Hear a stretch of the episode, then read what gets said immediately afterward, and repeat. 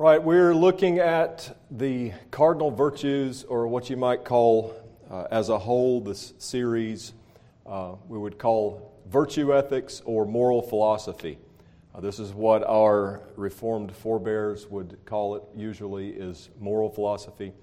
And we saw last week that according to the light of nature in man, which is the light of reason, that Scripture clearly shows us that man not only knows there is a God and knows a good deal of truth about God from the light of reason, but also man knows what he is supposed to do and not do. That is natural law.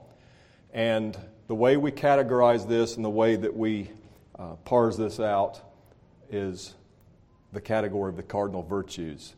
And we saw this last week throughout Scripture and then in our own confessional reformed tradition. And this week I want to pick up on this and look specifically at the cardinal virtues, the four cardinal virtues justice, prudence, fortitude, and temperance. Last week we saw how that the apostle Peter tells us in 2 Peter 1 5 that we are to add to our faith virtue. And in using that Greek word he uses that we translate as virtue, he's taking up a word that came from Greek philosophy and was used by Hellenistic philosophy by the Jews, and it sums up moral excellence. That's basically what it's getting at when we mention virtue, it's moral excellence. And with this in mind, as Christians, just think with me for a moment. Imagine you are a Christian businessman and you need to hire an employee. You've got two men who have applied for the job. The first one is a Christian.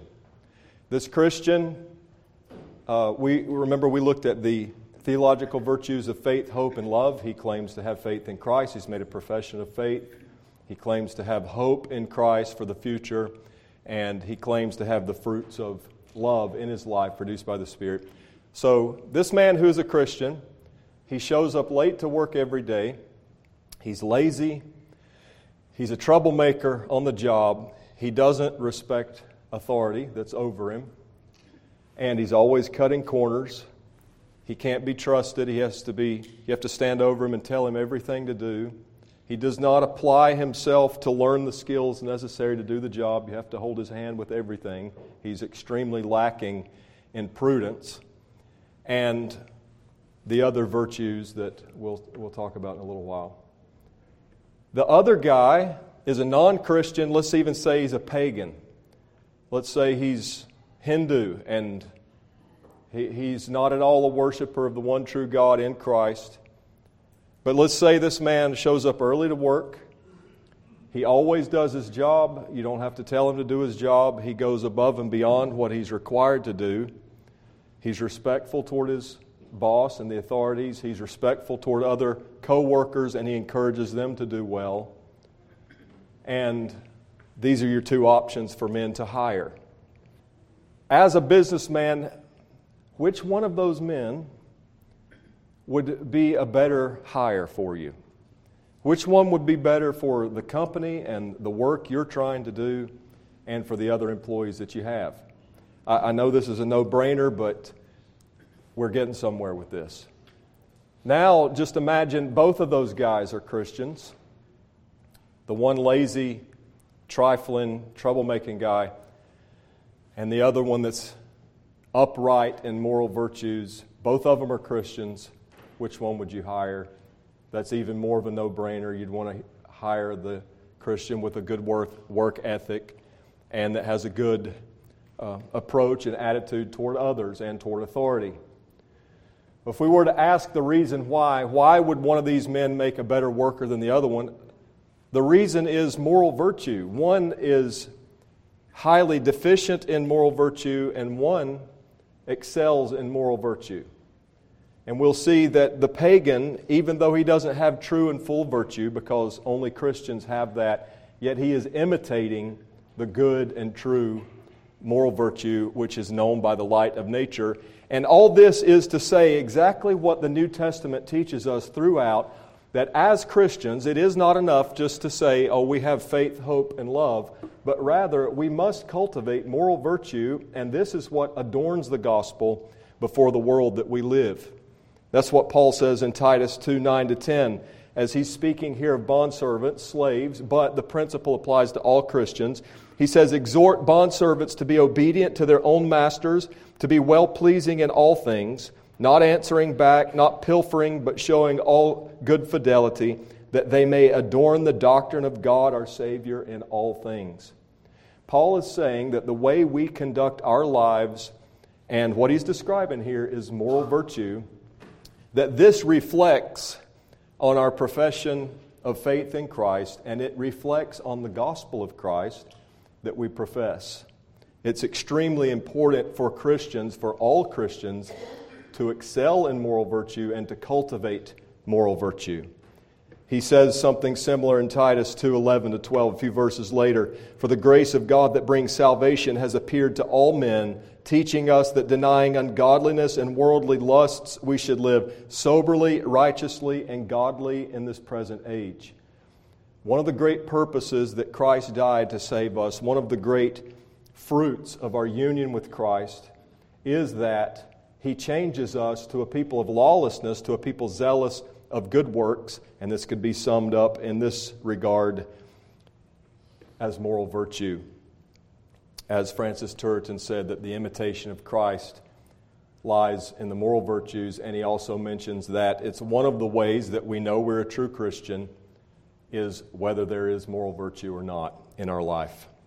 When we talk about virtue, William Ames defines it this way Puritan William Ames Virtue is an habit whereby the will is inclined to do well. He cites Hebrews 5:14 where it says that by reason of habit they have their senses exercised to discern good and evil. And he says it is proper to virtue to be praiseworthy, not only the philosophers teach, but also the apostle Philippians 4:8 if there be any virtue, if there be any praise, think on these things. So again, our confessional reformed forefathers saw it that there were even pagan philosophers who knew this truth through the light of nature, and Paul taught the exact same thing, is what he's reminding us. Virtue is opposite of vice. We think of vice today like maybe gambling, or somebody might think of smoking as a vice, or something of this nature. Vice is anything that's not virtue. And he, he reminds us, Ames reminds us that it's anything whereby men are inclined to do evil evil instead of good. The Danish reformer Niels Hemmingsen, who lived in the 1500s up till 1600, put it this way Cicero, the ancient philosopher, Cicero defines virtue or arete that Peter used in 2 Peter 1 5, add to your faith virtue, arete. Cicero defines virtue or arete in the following way Virtue is a habit of the mind consistent with nature, moderation, and reason. Remember how we saw back in the preaching series a few weeks back with Joseph that he had his lower appetites in subjection to right reason, and that is one definition of virtue. We're not ruled by, by our lower appetites, by our belly, etc., our loins, but rather we have those appetites in subjection to right reason. That's part of what virtue is talking about. And he says, The ancients, moreover, define it thus virtue is the art of living well and correctly. And the fruit of virtue is a well ordered life. Richard Muller tells us that virtue is to be understood as a habit or disposition ordered toward the good. So, specifically, the cardinal virtues. What are they? Well, they're four justice, prudence, temperance, and fortitude. And cardinal simply mean, means hinge in the Latin, the hinge virtues. All the other virtues hinge on these. And one author has put it this way that uh, all virtues hinge on these four. Muller tells us that the cardinal virtues for the Reformed Orthodox, our Reformed forefathers, was this that they they cited such texts as Psalm 119.66 and Titus 2.12, which we read a minute ago, and argue that the moral virtues operate according to right reason. So they can be known by the light of nature, uh, operating according to right reason. Before we get into the cardinal virtues, I just want to give a few points to remember. The cardinal virtues are distinct from the theological virtues. So when we hear the gospel, God, through the preaching of the gospel, brings us to faith in Christ, regenerates us, imparting the gift of faith and repentance. God unites us to Christ in our effectual calling. When that happens, God imparts to us, He infuses us with faith, hope, and love. Think about infusion like this in this context. My wife had to have a blood transfusion years ago after one of the babies was born. She had some complications and had to have a transfusion. It saved her life. That's a type of infusion. That's not something you work for. Uh, that's not something you cultivate by habit. It was something freely given and infused into her body to save her life.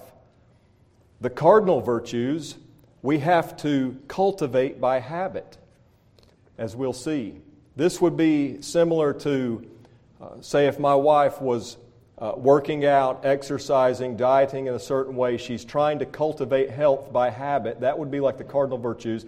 But the theological virtues are not cultivated or gained by habit, they're infused by God's grace at your regeneration. God gives you the gift of faith whereby you believe God and all that's revealed about Him, and specifically, you lay hold of Christ and believe upon Him. He gives you hope whereby your will is inclined to everything God has promised. You desire it. And He grants to you love whereby God has given you His love in Christ, and now you love God as a result, and you love your neighbor through God. That's theological virtue. It's distinct from moral virtue, and we must, remember that. Yet, the cardinal virtues are necessary to Christians. William Ames reminds us that some say the subject of ethics or virtue ethics is a man approved, good, and honest. But the subject of divinity is a godly and religious man. Okay, he's saying some will make a distinction. Okay, you've got those with cardinal virtue, morally upright, and then you've got the religious man that has theological virtues. He's saying that Paul disagrees with this, and the apostle doth expressly teach that divinity instructs us not to live only piously and religiously, that is theological virtue, but also temperately, justly, that is approvedly and honestly, that is cardinal virtue, and that's from Titus 2:12. Teaching us that denying ungodliness and worldly lusts, we should live soberly, righteously, and godly in this present age. So, the cardinal virtues are necessary for Christians. Also, they are embedded by God in the created order, and thus they're known from the light of nature or the light of reason. This is why philosophers like Plato can articulate the cardinal virtues, and what he's saying is exactly how Scripture defines moral virtue. Why is that? It's because he knew it from the truth of God revealed in the light of nature. And yes, remember, it is limited in what it reveals. Nobody can be saved by the light of nature but it still is God's truth and it's from God as its source. And in this, we, we realize that Cicero or Plato or Aristotle did not invent the cardinal virtues any more than Isaac Newton invented the law of gravity when he studied it. Rather, they simply studied and articulated what is just is there. It just is reality. It just is how God has created the order of the universe.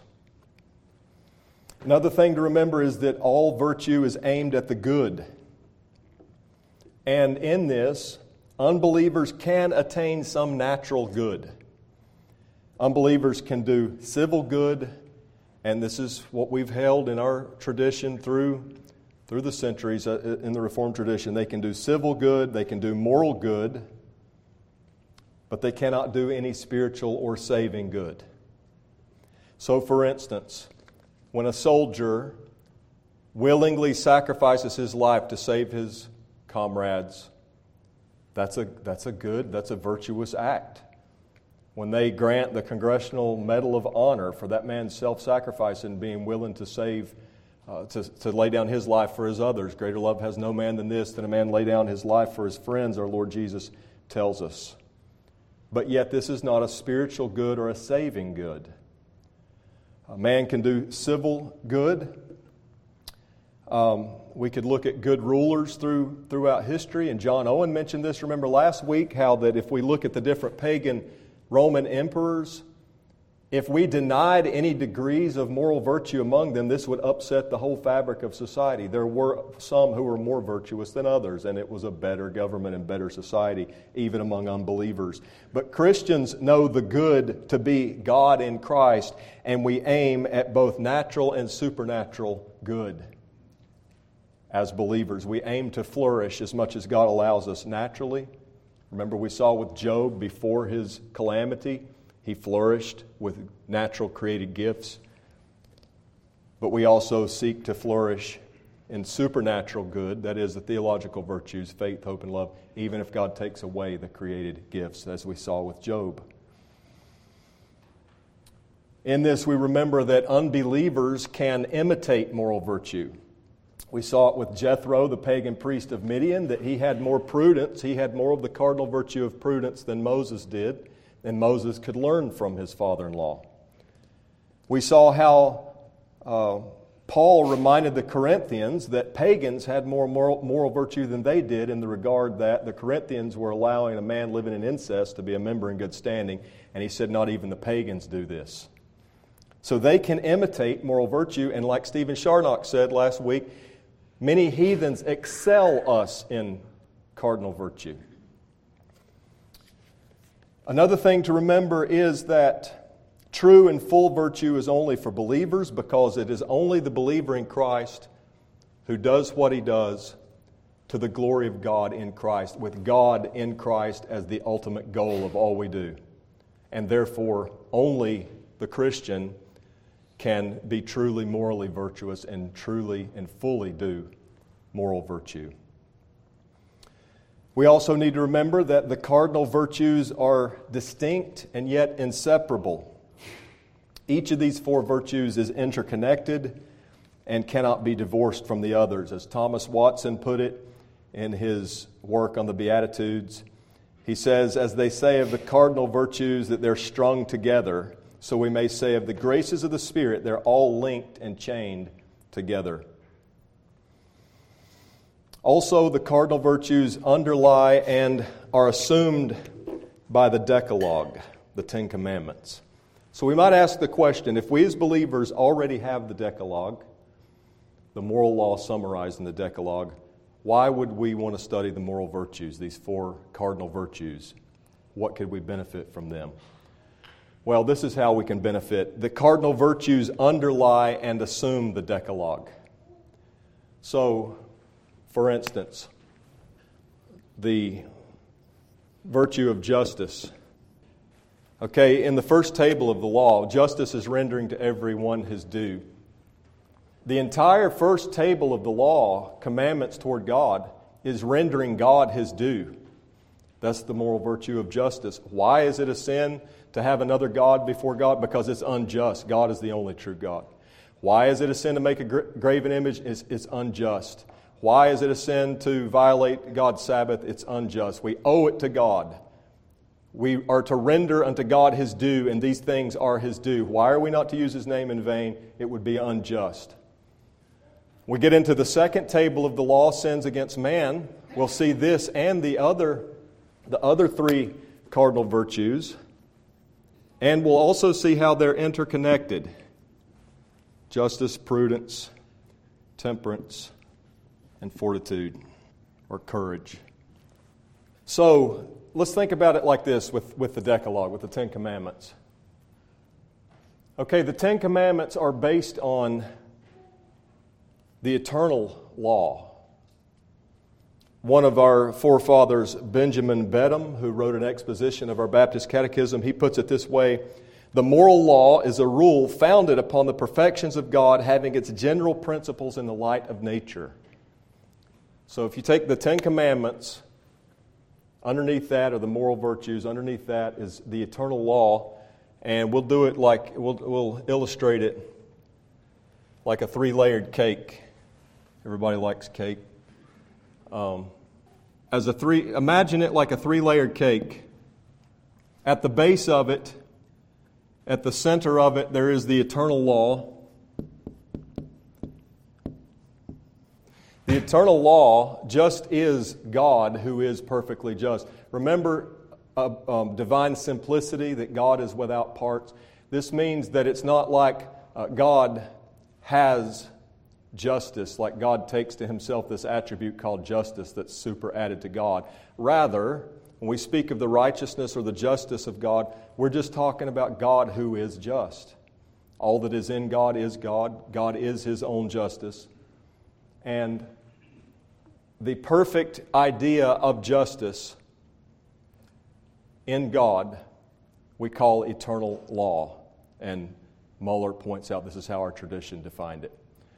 The next layer is the Decalogue, the Ten Commandments.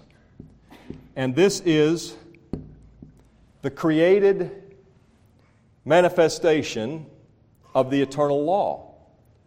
The Ten Commandments are not um, arbitrary things that can be laid aside as uh, they're not they're not positive law added for a time and then they go away. Rather, these just are the manifestation of the righteous God. You can know this from the Decalogue. And I've gotten this one backward. This is supposed to be the third layer on the cake. The second layer is the moral virtues. This can be known from the light of nature that a human being ought to be just, prudent, temperate, and courageous or have fortitude. And then the more specific uh, delineation or listing of this is in the Ten Commandments.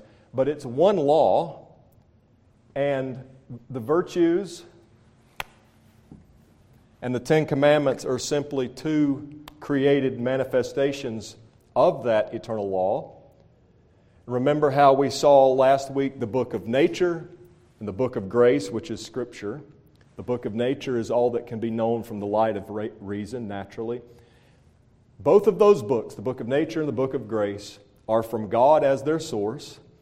And therefore, whatever truth God has communicated in nature is just as true as the truth He's communicated in Scripture although the truth in nature, uh, in the book of nature, is limited, we can't be saved by it. But nevertheless, it's from God as its source.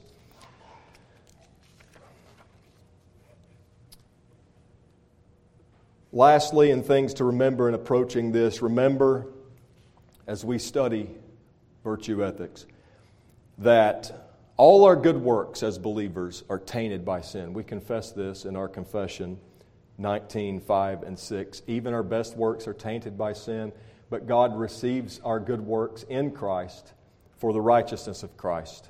And this gives us hope as we hopefully see and, and hold up a mirror to our own sinful flaws and blemishes and failures, and we seek to repent, we seek to cultivate virtue. Remember that you're doing this in Christ, that you're fully and wholly accepted by God in Christ and you do this out of the overflow. So let's talk about what the virtues are. We'll give a brief summary and then cycle through these and give some examples and then drill down into each one. Justice, as we've seen, is rendering to each one his due. That is to God and neighbor, especially neighbor when we're talking about the, the cardinal virtues. Giving each one what they owe. This is why, when a little child, uh, when, an, when an elderly uh, person comes walking by, that little child ought to stop and give them the right of way and let them go first. Why? That's the just thing to do. It's the fitting thing to do. They're rendering the respect that's due to that elder. That's just one of many, many examples we could mention. Prudence is the practical wisdom in knowing what to do to attain the good. So, by justice, you have the idea of what the good is. By prudence, you use all the means necessary to attain the good. Prudence looks to the past and what you know from the past in memory, it looks to what you know from the present, and it plans to the future to attain the future good by those means. Fortitude is perseverance through difficulty to attain the good. And then temperance is self control over ourselves and the use of created goods to attain the good. And we'll unpack this some. And we're reminded that the reformer Peter Martyr Vermigli said that these four famous virtues prudence, justice, courage, and temperance contain almost all activities of human life. The reason is because, if you can see through this atrocious art and handwriting, it just is the natural manifestation, the, the natural law known by the light of reason that reflects the eternal righteousness of God and is comprehended summarily in the Decalogue. That's why it touches all areas of human life. Okay, so if we realize it or not, we all use these virtues every day of our lives. This just gives, helps us have categories to think through them. For instance, and in giving this analogy, I in no way mean to trivialize what we're talking about, um, but I, I think it will get at just the nitty gritty practical aspect of what we're talking about. Think about a mother with a baby, and she has to change the baby's diaper on a daily basis and oftentimes many times through the day. What is the good in view that's known by justice?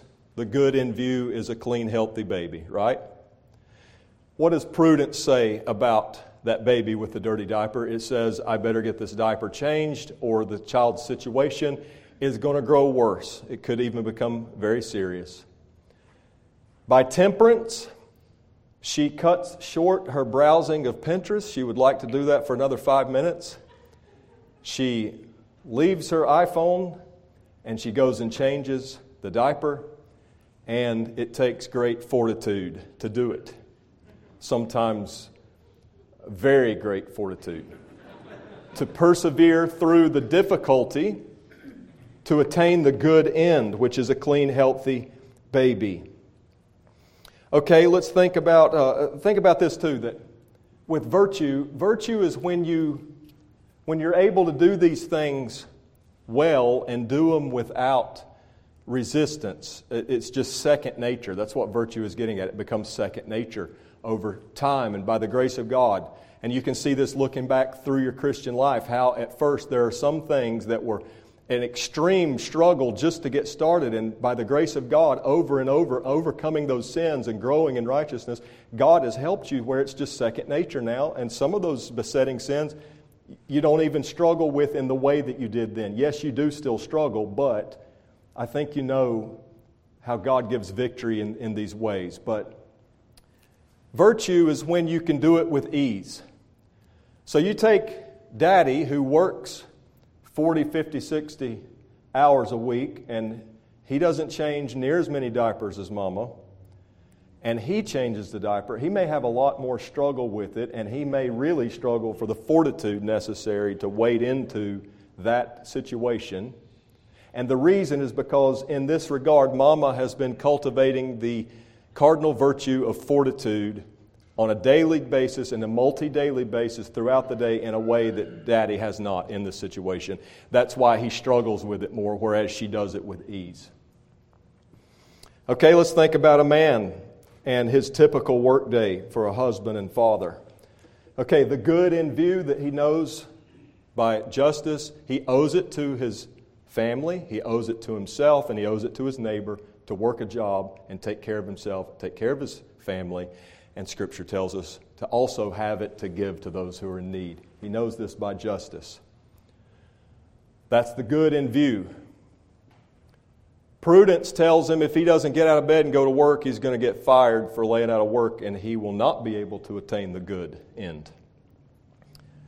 Temperance is when he sets five alarms to wake himself up and still struggles to get up, but he gets up and controls his he has self control over his desire to sleep or his desire to go fishing with his buddies that day instead, or whatever it may be that would prevent him from attaining the good. He exercises self control over it and pursues the good. And then by fortitude, he endures difficulty, difficult boss, difficult work situation, people at work he does not want to be around. He goes through the pain and the difficulty and the daily obstacles to attain the good end of being able to provide for himself and his family and for others in need. That's just one a couple of examples of how we use these virtues every day. So I want to briefly now give an exposition of the four cardinal virtues. So justice is rendering to each one his due. Now, when we think of virtue, we need to think of them each with uh, defect and excess, or defect and extreme. So, for every virtue, it is the, the mean between two extremes, or it may be above two extremes, but don't think about it like a decimal point. Think about it like the middle of the road. There is some spectrum in the middle of the road, but on each side is a ditch. There's defect and excess. So, with justice,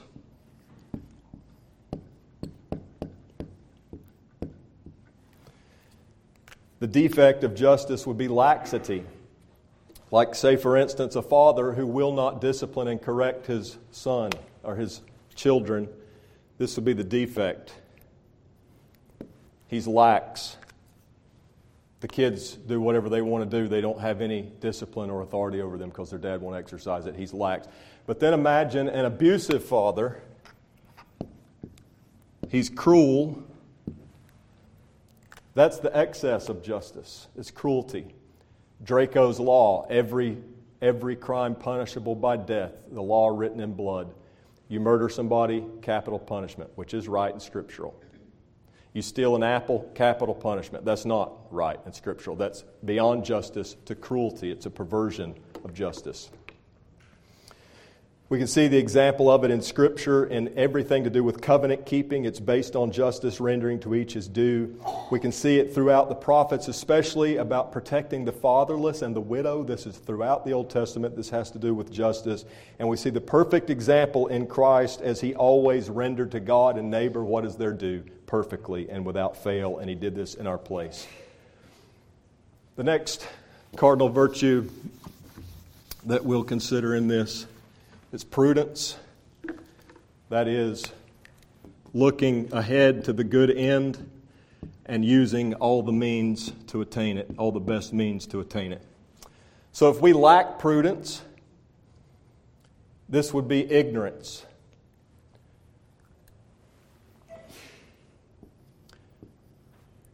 It could be a very willful ignorance, or it could be a just that we haven't applied ourselves to study what we ought to do to attain the good end.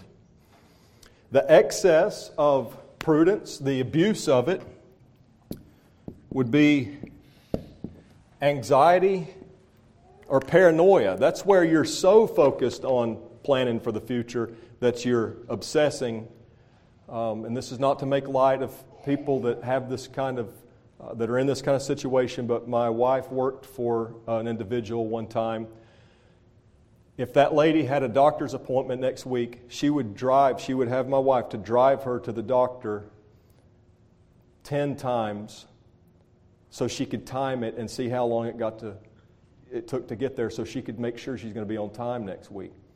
That is an excess of prudence that goes into anxiety or paranoia. And our Lord Jesus, remember, warns us about that, about being anxious for things that are outside of our control for tomorrow. William Ames tells us that prudence is that whereby the strength of reason is used to find out all that which is right and to direct right all the means of it. We see examples of it throughout Proverbs, and we see the perfect example of prudence in our Lord Jesus Christ, who himself is the wisdom of God unto us, and who, time and time again through the Gospels, refuted the Jewish leaders because of his prudence to not step into their traps that they tried to lure him into in their discussions. All right, our next virtue is fortitude. Fortitude is the willingness to persevere through difficulty to attain the good. And the defect of this would be cowardice, where we lack courage. We lack the courage to do what we know needs to be done. We shirk back from it. We don't do it because of some perceived pain or difficulty. And Scripture warns about this in Revelation 21 8 that the cowardly will have their part in the lake of fire. I've heard people say, I heard a man in a Muslim area overseas who said, I admire the Christian faith and I would become a Christian if we lived in America, but I can't because if I did here, I would lose my job and everything and be cut off by my people. Scripture says the cowardly will not inherit the kingdom of God. And for those who are saved, God gives you the faith, hope, and love that you need that helps you and disposes you for moral virtue to be able to have courage. But we can define this, uh, this fortitude, this way. Uh, Ames, again, he says, Fortitude is the firm persisting in doing right, or doing rightly, enduring and overcoming all those difficulties which may arise Muller tells us that it has to do with moderating or regulating the passions and desires and appetites that bring them into accord with right reason. It takes fortitude or courage to be able to stand up against your own desires and to be able to go through difficulty to attain the good. This doesn't mean that you don't feel fear. If you didn't feel fear, you would be insane. You'd be a madman but rather it means you don't allow fear to control you. That's what fortitude is. It's like John Wayne said courage is being scared to death, but saddling up anyway. Oh, yeah, you might feel scared, but you know what needs to be done. You wait in there and do it. That's courage. That's fortitude that we're talking about here. The defect is cowardice. Proverbs 28 1 The wicked flee when no one pursues, but the righteous are bold as a lion.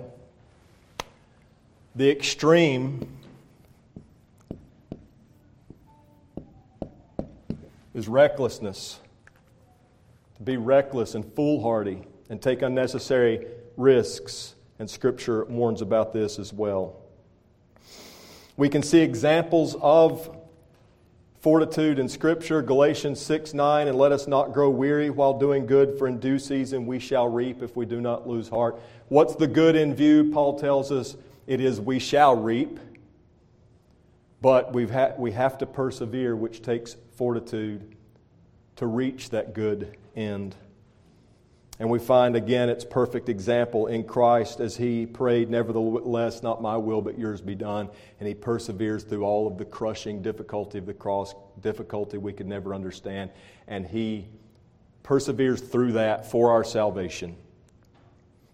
The last fourth and last of the cardinal virtues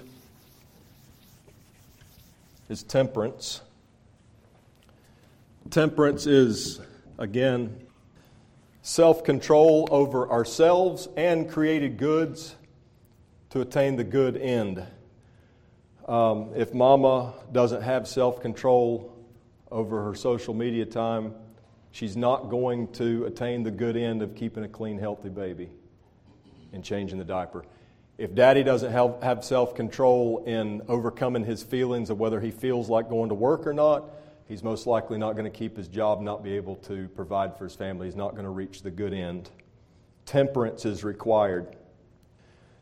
William Ames says temperance, whereby all those desires which divert men from well doing are assuaged and restrained, so makes virtue undefiled. The defect of it, if we don't have temperance, of course, is intemperance or lack of self control. Remember Paul talking about the Cretians? The Cretians are always liars, slow bellies, evil beasts. He talks about false teachers in Philippians 3:19 whose god is their belly. They're so given over to their lower appetites, that's their god. Mohler tells us that temperance uh, moderates the passions, desires, and appetites to bring them into accord with right reason. We read in Titus 1 12 and 13. Or, or, rather, we, we read in Titus 2, but in Titus 1, he talks about the Cretans being given over to intemperance. And he says, one of them, a prophet of their own, said, Cretans are always liars, evil beasts, lazy gluttons. This testimony is true, therefore rebuke them sharply that they may be sound in the faith. So, for us to be intemperate, to have defect in the cardinal virtue of intemperance, Paul equates with not being strong in the faith. If we would be strong in the faith, this is one of the things we have to cultivate by the grace of God, by the help of the Spirit, is to cultivate virtue.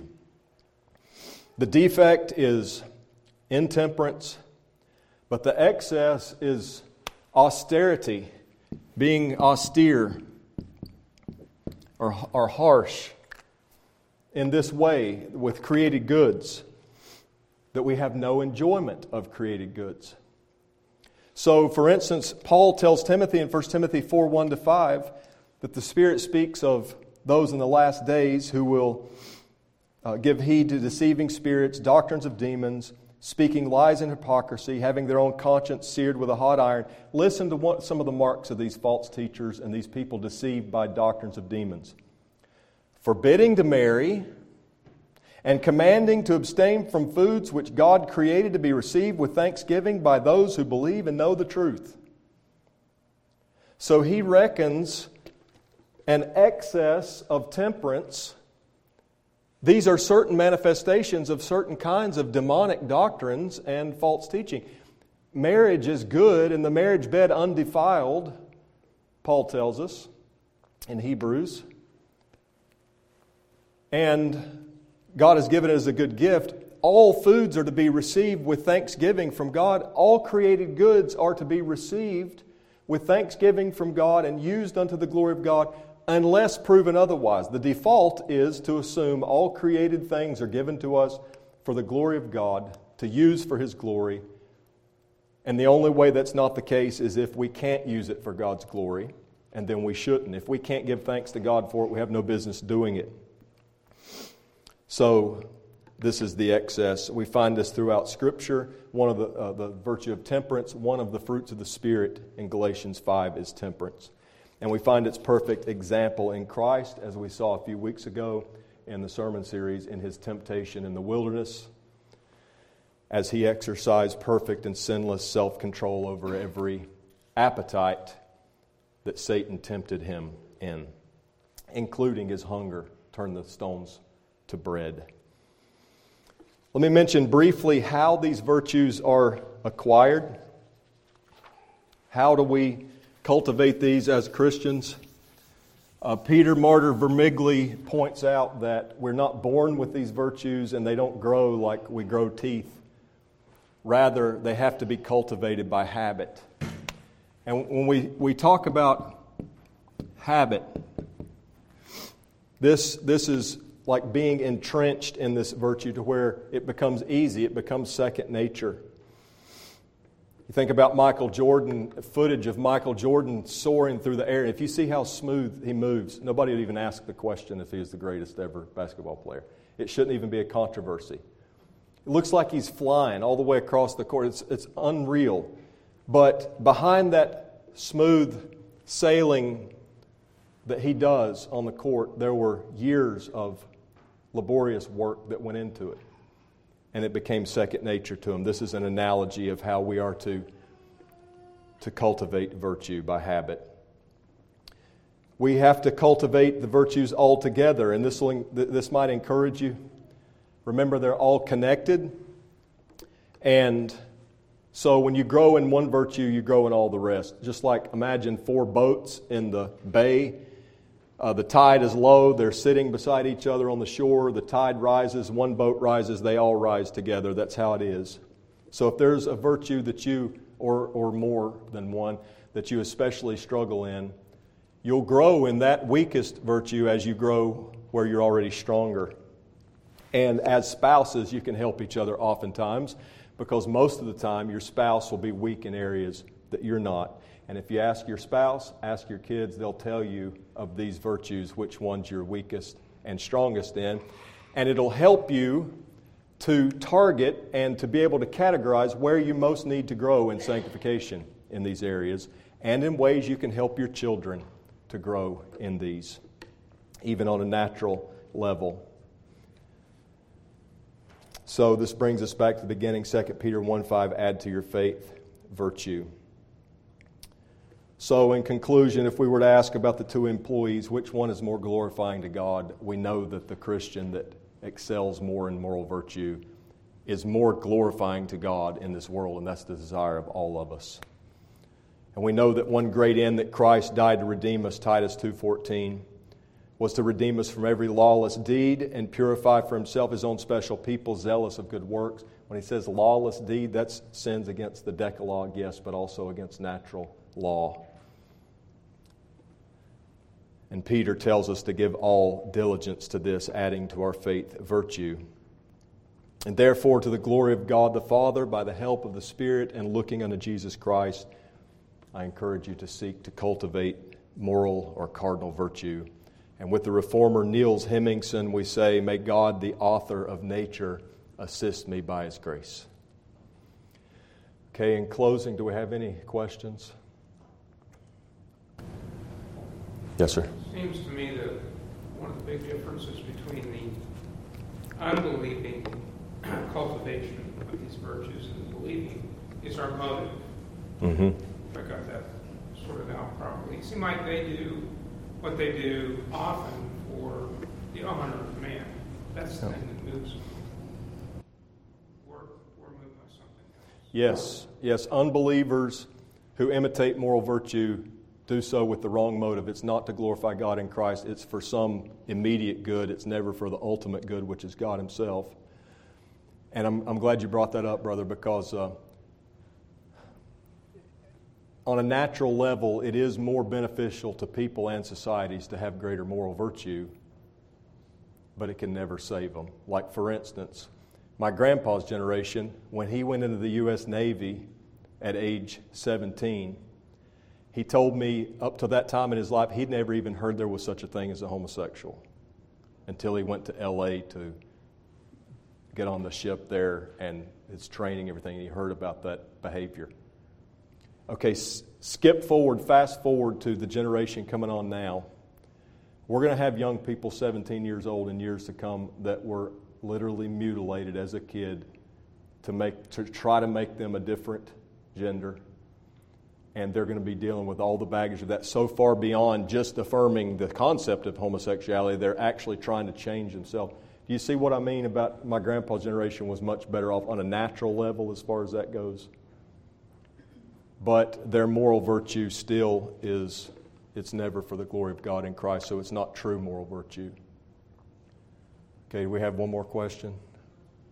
So, with unconverted children, Okay, so the question is unconverted children, what's the best way to convey to them about these virtues and help them cultivate this? Uh, since they are dead in sins, etc. Um, I would say that at the, at the younger age, they're not going to be able to comprehend very much about it, but you're going to be, you, you know where they're weakest and you can help them um, by training. Um, so, for instance, let's just take a little bitty child Anytime he wants a bite of food at the table, he screams bloody murder, and then he gets a bite. He screams at the top of his lungs, he gets a bite. So, which cardinal virtue would that be a violation of when he screams every time he wants a bite of food? Temperance, any other? Justice, okay. All right, so if you curb him and teach him to ask in a way that's appropriate to the situation, you're cultivating temperance and justice in him by doing that if you set up boundaries for them when they're tiny, like boundaries they could easily cross, like some kind of marker on the floor, and they're not to go across that boundary, and you train them over time to honor that, you're teaching them self control. Um, and as they get older, you can reason more with them about it, but you can, you can be helping them with it long before they're able to comprehend it. Does that help any? Uh, yes, brother. This may help too. I don't know. It seems like with, with little children, the primary thing you're trying to communicate to them is that there is law. Mm-hmm. You're trying to communicate to them there are standards. And often with a little child, That's all they can grasp. Mm-hmm. They can't grasp why, they can't grasp motive, Right. they can't grasp consequences, but they, but they can get the standard. So it depends on really the child and where that child's at at which point.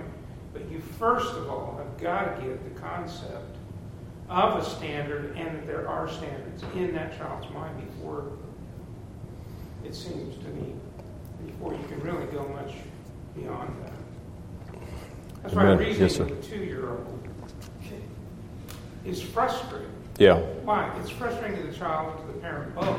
I know that's the typical way that parenting is taught in the world we live in. You don't reason with the two-year-old. You, you teach them what's right. And once they learn what's right, then you can begin to talk about motives and reasons Mhm. and consequences and those kind of things after they've grasped the rudimentary issues. Amen. Yeah, that's great. Establishing the concept that there are laws and that there are rules and, and that there's authority over them that's delegated by God to the parent. And that the parent is making known, known to them in the law. That's just the will of God, you know, uh, the, the righteousness of God. Uh, yeah, that's really helpful.